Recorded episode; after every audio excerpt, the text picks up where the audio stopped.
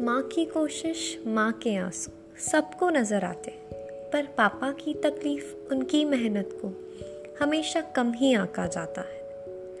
उस दर्द के तराजू में भी नौ महीने का पलड़ा ही भारी माना जाता है।